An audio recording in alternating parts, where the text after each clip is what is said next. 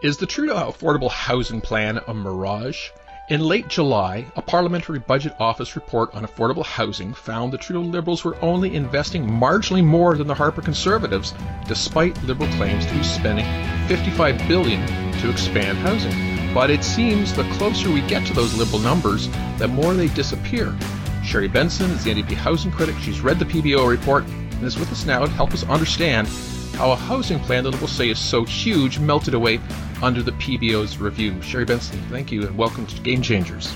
Oh, thanks very much. It's uh, a pleasure to be here and talk about housing. In many parts of Canada, rising rental costs are putting a real crunch in household budgets. Sheri, help us understand the context of the current situation. It's a crisis for many people. The federal government has for many decades had a or, or did have for many decades a much stronger affordable housing role, but that came to a halt in the 1990s. What what happened? Sure, and that that's exactly how to put it. It it did sort of come to a hard stop in the 1990s, and that's when we saw the federal government sort of devolve the responsibility around uh, housing to the provinces. So up until then, and most of us really believe that what we see today, the crisis in housing, is directly related to those government policies. So we're seeing an increase in homelessness. We're seeing uh, lots of people, millions of people in Canada not being able to afford housing, and it it comes from a government policy. So up prior to uh, the 90s, the federal government was in the game in a big way of uh, building affordable housing, and um, you know I want to underline affordable. In other words, we were doing a really much better job, a good job, could have done a bit more of um, being able to build housing for those folks who couldn't afford it. And so once that uh, hard stop came, that responsibility was devolved. Of course, we know when uh, governments devolve services, funding often doesn't follow, and uh, we certainly was. It was in the 90s that we really saw a housing and homelessness crisis uh, rise in Canada, and it was a direct response to uh, our federal government sort of pulling away from their responsibility and devolving that responsibility. And now we have sort of a patchwork of a system that really isn't working for for lots of Canadians. Yeah, and now, so we kind of moved to uh, increasingly marketizing housing, uh, yeah. and and and publicly or cooperatively owned housing is outside of the private rental or sales market. Now, yep. just from a broader perspective, even for those people who are not living in a publicly or cooperatively owned housing, uh, mm-hmm. what does the effect of a larger supply of non-market housing do throughout the housing market? It's a it's a really good question, and I'm I'm not a sort of economic expert uh, when it comes to housing, but there's some sort of the whole economy. It's a system, right? And um, what you'll often hear from detractors who say, you know, we should leave the market alone and you know stay out and that kind of thing. What what what we've seen is that we've seen housing sort of become a commodity for investments. Um, and so we have seen, um, you know, housing becoming more an investment to make money as opposed to providing housing. And so, what why we need sort of non-market, non-profit housing is because the point of their, you know, if you want to use the term business model, is to provide housing, right? And um, you know, private developers are in lots of different businesses for different reasons. They're they're building housing to to create a profit. That's their business. Mm-hmm. Um, they're not there to create affordable housing. And as we saw things, you know, sort of more influx in investment from pension plans and whatnot, we saw housing become a commodity. And those folks are in the business of housing to make money. They're not in the business to create housing for people. And so, you know, we've always had, I mean, up in, you know, I guess until the 1990s, we all, always had a healthy, could have been a bit more healthy, but we always had a role for government in making sure people had safe, affordable housing.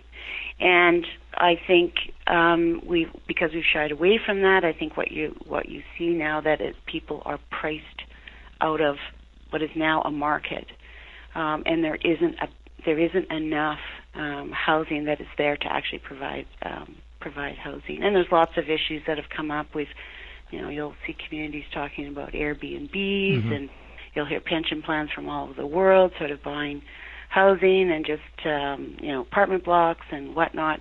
They're just in it to, to, to make money. The housing is sort of an after effect, and I think what we're seeing now is um, the impact of a federal government that has removed itself from that role um, and what happens when we I mean housing is such a critical piece in people's lives you yeah. know housing and food you know those are pretty important in, uh, yes. in uh, Canada so now, help, um, yeah help us understand the public finance role just a little bit better uh, sure the construction of affordable housing project whether it's owned by a co-op or a province or a yeah. municipality uh, is expensive it gets financed over years decades what is the role of the federal agency CMHC, Canada Mortgage and Housing Corp?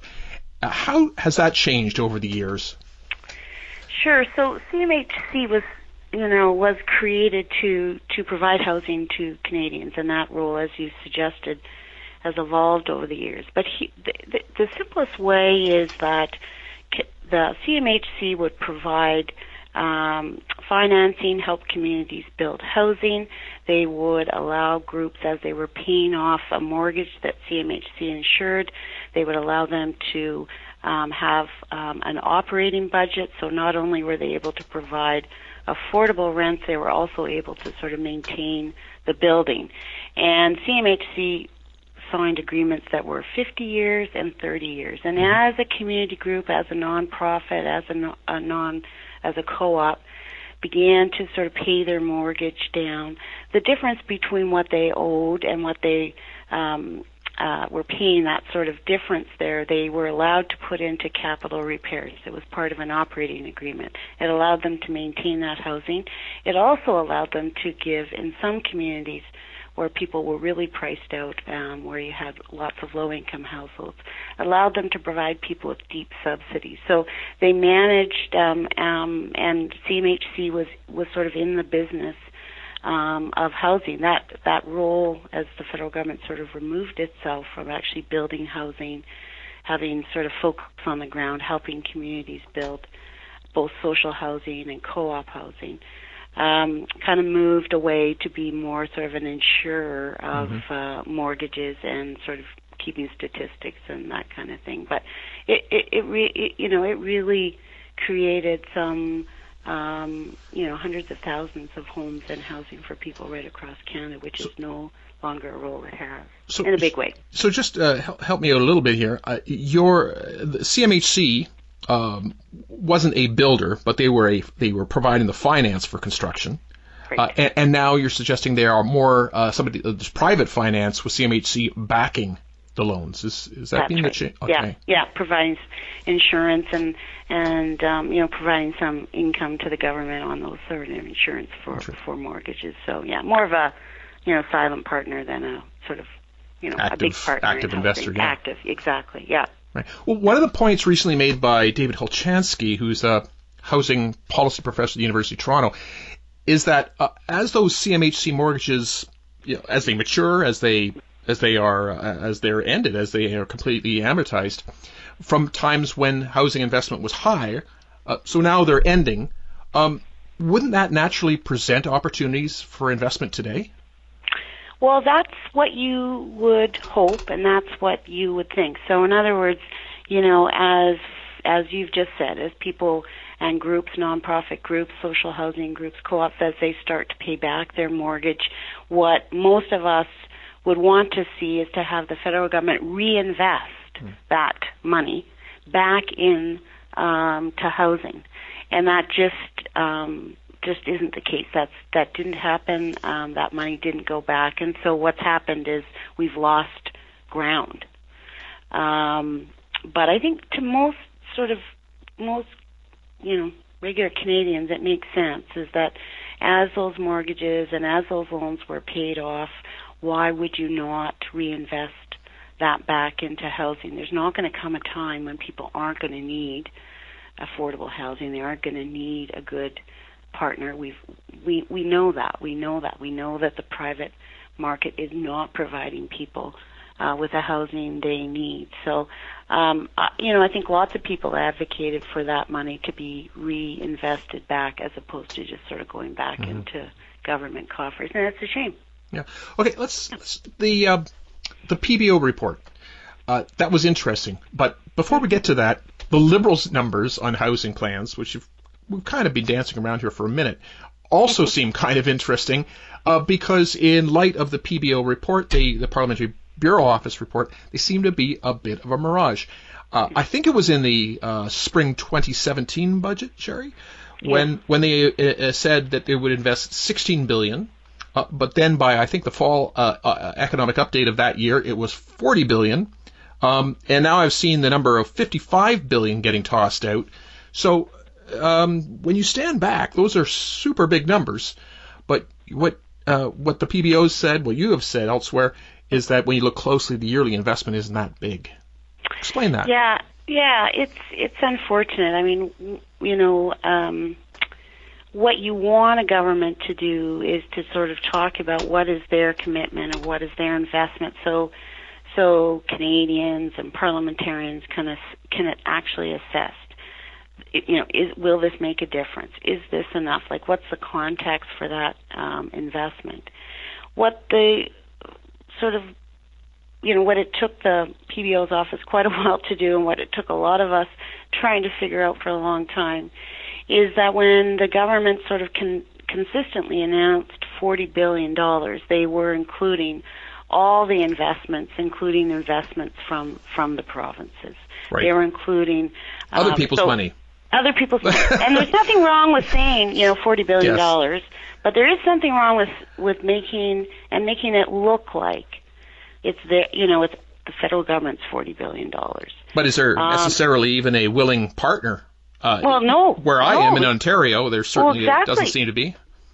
And they were still negotiating those um, mm-hmm. um, agreements.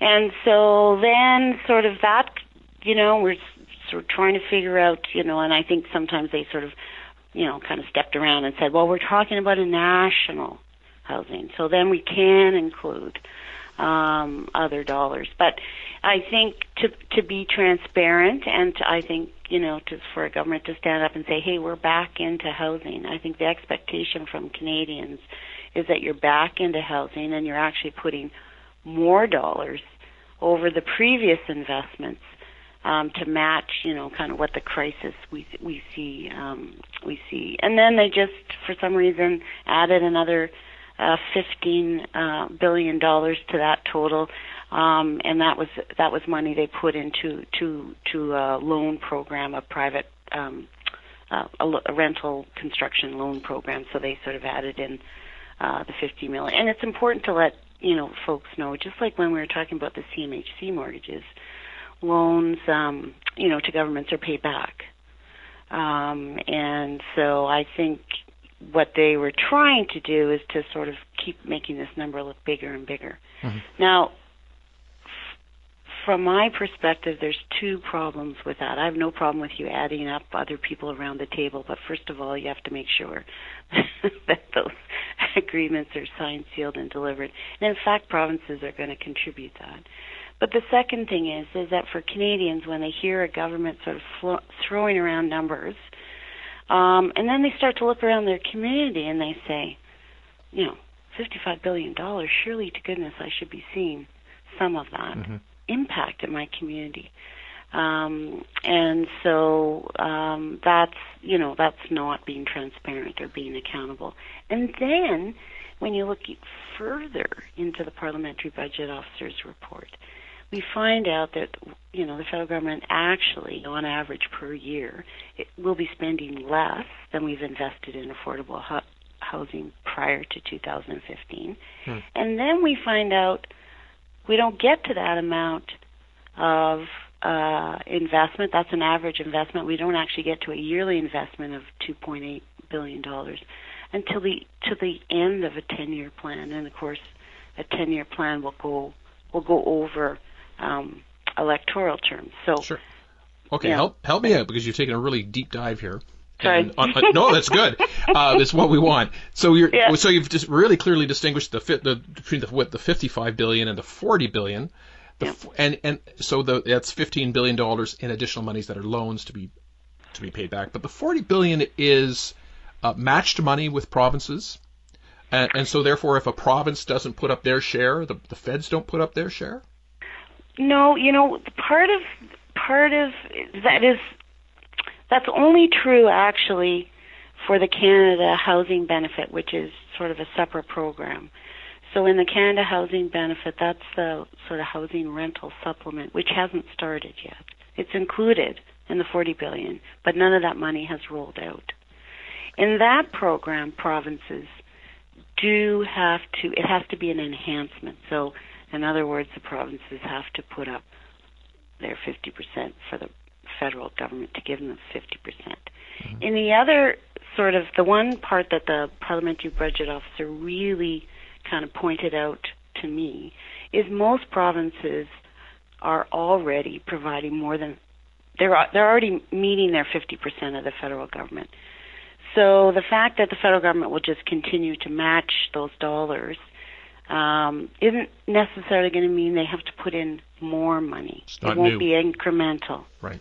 Right. So most provinces are already there. And, and They'll the, get the federal government. It's not going to sort of somehow, you Right. know, magically turn into so much more, uh, uh, so much more money. It's just a continuation of of that cost sharing between the federal and provincial government, with two billion dollars sort of removed from that. Um, how tho- those federal transfers to be negotiated in this Canada Social Housing Benefit, which we've yet to see the details or has yet to be kind of rolled out in in any big way. and, and obviously that 40 billion isn't a single year investment. This goes over quite a term. Ten years, yeah. Right. And so maj- it's so it's yeah. four billion a year. Yep. Okay. Over Yeah, ten- and only- every year for so- 10 years. And, and then, it, and then it gets a little bit worse. I, from my understanding of the Parliamentary Budget Office, you'd already mentioned that the expenditure uh, per year is not that much greater uh, than under Mr. Harper. Yeah, so it's just not sort of nominally, uh, it's a nominal increase of just a couple percentages. But when you actually take in the cost of inflation of those dollars over the previous government's term and now um, the the you know this newer government and their ten year plan, it's actually a reduction to the. It's actually a reduction. So that's pretty. Uh, And that's just on that's just on an inflation basis. If we talk about inflation plus population growth, Yeah. it would be possibly worse. Plus the need Yeah. it seems to be higher now than than ever before. Yeah, because I think we're really starting to, you know, um, see um, some of that, um, you know, those Canadian, the CMHC's expiring agreements. So we're, you know, we're starting to get the, you know, the impact every year, perhaps, of um, the lack of that money being reinvested in, in, in into housing. Mhm. You know, I, I think the other point about is that I think most most Canadians, I mean, I think some of the, you know, polls have gone out there that you know housing is sort of the number one issue uh, for Canadians, and um, so when you hear those um, facts from the parliamentary budget officer, they don't match up with how Canadians are feeling, um, a feeling that they are in a housing crisis, and then when you actually look at the numbers, so. Um, I think most of us thought when a federal government comes and they say they're, you know, they're back, you know, they're going to do something different. They're, you know, they're going to be back into um, helping Canadians. That you'd think they would be putting in um, substantially more money, um, and you'd also be bringing that money forward earlier rather than having it kind of roll out over over 10 years because the crisis is real for a lot of Canadians today. Right now, yeah. wait 10 years. They can't No. wait 10 years. Yeah. It's it's always easy for government to wait. It's not so easy when you're in an emergency, is it? No, yeah. Uh, now, the PBO report also touched on uh, sp- specific subplans of federal housing, and a lot of affordable non-market housing also includes RGI units, rent geared to income units, Yeah. that are available for people in the greatest housing need. Uh, just explain that a little bit. What role does federal government play in supporting RGI units? Uh, and what did the PBO report say about Yeah. the expenditure on RGI support over the last four or five years? Yeah, this, this this is the part for me that's that's really concerning, and it, sort of as I said in a couple questions, sort of a couple questions earlier from you, you know, um, when CMHC provided housing providers, co-ops, nonprofits, however the model, the non-market housing, that's probably a good word to use, um, and allowed groups to sort of reinvest through an operating agreement. So reinvest some of those as their mortgages came down to sort of reinvest them. Some providers who were working with the lowest income Canadians, people who really needed, um, um, a, you know, sort of rent geared to income in order to afford a place, um, use most of those operating agreements to actually provide affordable housing. And so um, many of those units have not had the benefit of reinvesting in the capital, like fixing the roof and all those kinds of things. Mm. And so, you know, what the PBO pointed out is those. So these are the these are, you know, affordable housing units being provided to low income households. So the people that will be most vulnerable um, to being homeless if they can't afford their housing. Um, that if those operating agreements as they expire and don't continue, uh, those those uh, housing providers are no longer going to be able to provide housing to people. They're going to have to do one of a couple things. They're going to have to increase the rents. Um, they'll have to forego capital expenditures, so um, mm-hmm. then we, we get this big capital repair deficit, and the housing is not degrades because yep. it's not exactly. Um, and so what we find is that in the previous um, sort of iteration of the federal government sort of support to housing, um, is that there was a real requirement to have that focused um, on um, um, affordable rent, so providing people weren't spending more than 30% of their income on rent. That criteria has been not has been sort of removed and changed so that some of the sort of housing investment from the federal government um, will not necessarily be affordable. So the criteria they're using, um, especially in the rental construction initiative, some of those units that are sort of deemed supposed to be deemed affordable, um, the the sort of criteria or the formula that CMHC is using um, will not make them affordable. It won't be 30. You know, sort of people will be contribute right now. You know, 1.7 million people contribute more than 30% of their income towards their housing, and of those 1.7 million people, 40% of those are provide are paying more than 50% of their income on housing. Mm. This uh, the national housing strategy is not going to impact that group because the affordability criteria they're using um, is actually high. It's not really affordable for most Canadians. They're sort of basing it on um, 30% of median income. Um, and when you look at that in some of the more expensive areas in Canada, you know, around Vancouver, around Toronto, some of those very unaffordable places. Um, thirty percent of median income, so thirty percent of other people's incomes, not yeah. the person in need. No, no. Right. And even if you do that, it even sort of makes the you know I'm going to put in quotations the affordability right. of those units end up being higher than the median rent in those areas. Mm-hmm. So yeah. It's, so it's it's a bit of a mirage, yeah. Yeah. It's, so how sorry, how quickly is this is this is this uh, impacting uh, people in RGI units right now? Well, they're going to they've extended the operating agreements to sort of all uh, folks that saw their agreements expiring for a couple of years. So mm-hmm. we have I have people emailing me now um, worried about the fact that they will no longer be able to provide affordable units in their building because mm-hmm. their their agreement is expired and there's no new plan on how to deal with those units. And those units are, you know, mostly um, for indigenous housing providers, those that are really providing, um, you know, what I would call affordable housing. And so the worry is that not only are we going to lose some of those units because they haven't been able to invest um, uh, in keeping them, uh, you know, in, in keeping them safe and constru- you know, mm-hmm. roofs and all that kind of stuff and heating systems.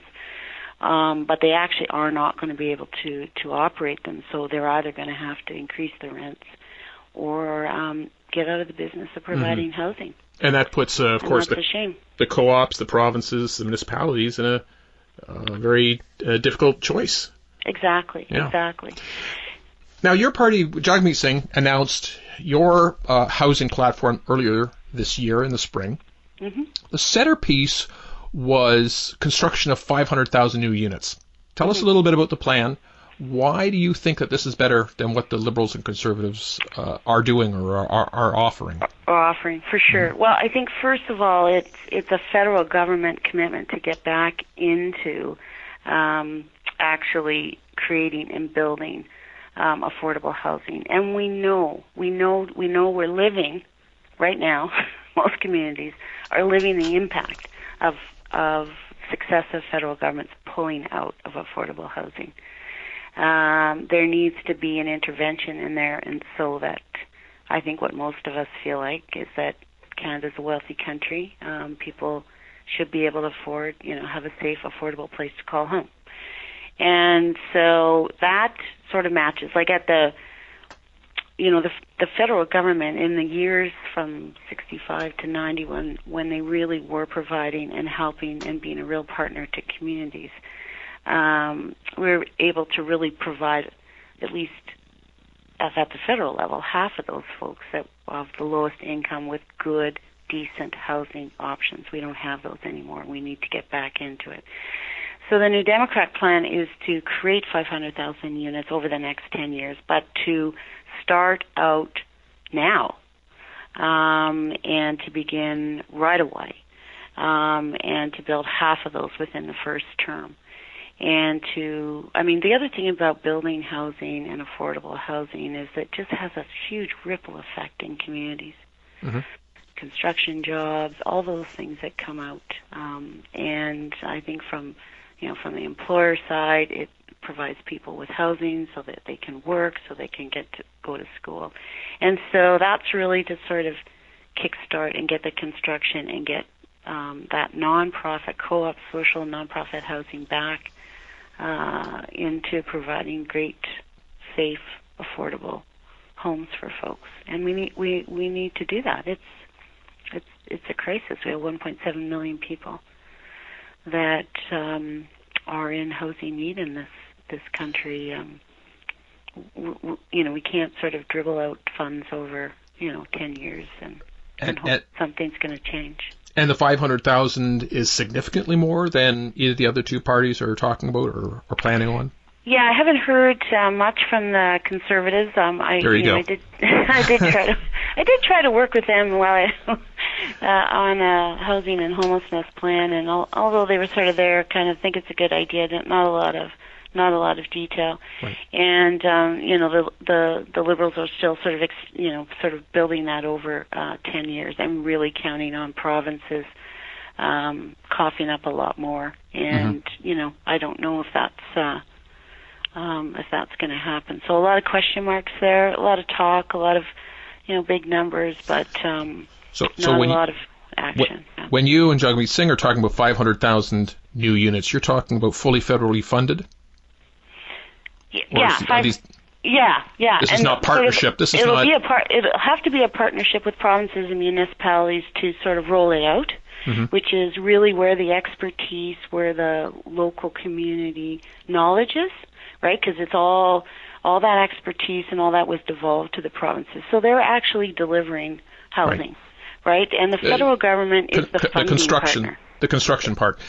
Uh, they have the housing ministries. They have the municipalities that own the social housing uh, companies. Um, but you're saying, but the dollars in to to create this would be all all new. All new and come from the federal government. Yeah, I mean it's a, it's about getting somewhere else than where we are today. Right. Right. And getting half of that rolled out Not uh, contingent. within the first five years. Yeah. Okay, very good. Well, uh, Sheri, thank you very, very much for joining us on Game Changers, and um, such an important topic to so many Canadians. Thanks for sharing your, your sure. knowledge about it. Well, thanks. That's great. I've enjoyed the conversation, Tom. Take care. You too. Thanks for joining Game Changers. Please subscribe and share this podcast. Let's widen the discussion. Canadians deserve it